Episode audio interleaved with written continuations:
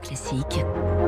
3 minutes pour la planète. Il est 6h54. Bonjour Baptiste Gabory. Bonjour Dimitri, bonjour à tous. Le 2 décembre dernier, un jeune homme de 25 ans a été tué accidentellement dans le Lot par un chasseur. Depuis, six de ses amis ont monté un collectif hein, pour recueillir les témoignages d'incidents ou de comportements dangereux autour de la chasse. Euh, ces six femmes hein, sont reçues aujourd'hui au ministère de l'écologie. Oui, elles s'appellent Peggy, Mila, Sarah, Nadège, Zoé et Léa, toutes originaires de la vallée du Lot et toutes proches donc de Morgan Keane, ce jeune homme euh, tué alors qu'il coupait du bois à 100 mètres de chez lui.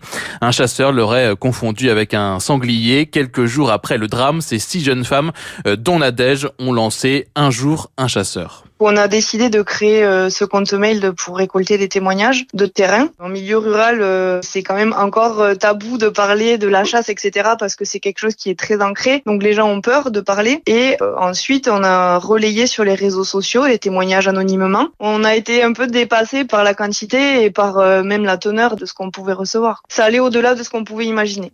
Elles reçoivent en ce moment une trentaine de témoignages par jour qui reflètent, selon elles, un sentiment d'insécurité important face aux chasseurs la totalité des personnes ont, peur d'aller se promener dans les bois. Dans chaque cas, c'est la peur est évoquée. Des balles qui rentrent dans des maisons, des personnes qui euh, ont manqué de, recevoir une, une, balle ou des plombs euh, dans le corps, des chasseurs qui sont euh, près des maisons et dans les propriétés. Et on est un peu les porte-parole de toutes ces personnes qui se sont tues jusqu'à présent.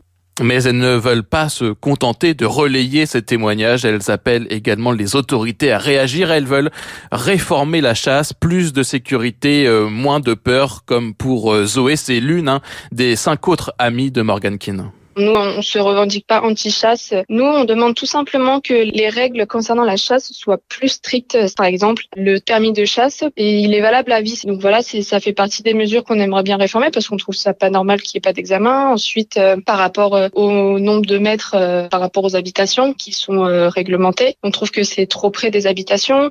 C'est ce qu'elles vont demander aujourd'hui donc à la secrétaire d'État chargée de la biodiversité, Bérangère Rabat, qui les reçoit.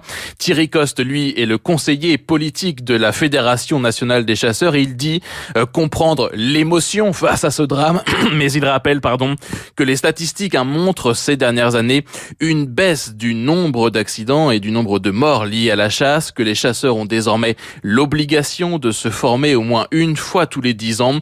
Il ne faut pas de nouvelles contraintes dit-il, mais une meilleure information de la part y compris des chasseurs quand vous tirez, on peut l'entendre à 2 km selon le vent. Donc bien évidemment, vous avez l'impression que c'est tout près de chez vous. Donc vous vous dites de septembre à janvier ou à février, il faut plus que je me promène le samedi et le dimanche parce qu'il y a des chasseurs. Mais non, la réalité, elle est qu'on n'occupe jamais plus de 20% de la commune et qu'il faut qu'on sache où on est physiquement et comme ça, on peut aller se balader ailleurs. On a besoin de mieux informer les autres utilisateurs de la nature. La secrétaire d'État Bérangère Rabin disait la semaine dernière vouloir réfléchir à voir comment apporter des compléments en termes de sécurité, sans plus de précision pour le moment.